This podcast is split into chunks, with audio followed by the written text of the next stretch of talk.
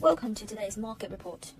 The gauge of global stocks ended lower on Monday in choppy trading, and U.S. bond yields rose as investors assessed comments from Federal Reserve officials to try and determine the central bank's path of rate hikes. Equities rallied last week, and U.S. Treasury yields tumbled after consumer price data indicated stubbornly high inflation may finally be starting to slow and give the Fed room to dial back its tightening policies pushing gauge of stocks across the globe to its biggest weekly percentage gain in two years. Fed Governor Christopher Waller, however, said on Sunday that although the uh, central bank may consider slowing the pace of rate increases at its next meeting, that should not be taken as a softening in the fight to bring down inflation.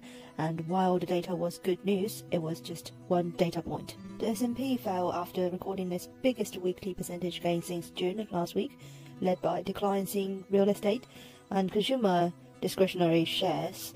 Amazon.com fell 2.28% after reports the uh, online retailer is planning to cut around 10,000 jobs in corporate and technology roles. The Dow fell 0.63%, the S&P lost 0.89%, the Nasdaq dropped 1.12%. The Pan-European STOXX 600 index closed up 0.14%.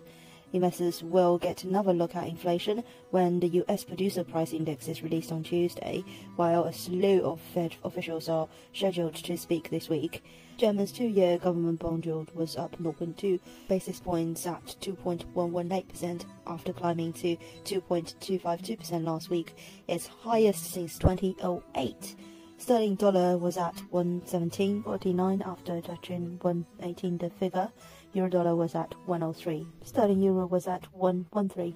This is today's market news. Thanks for listening. We'll see you next time.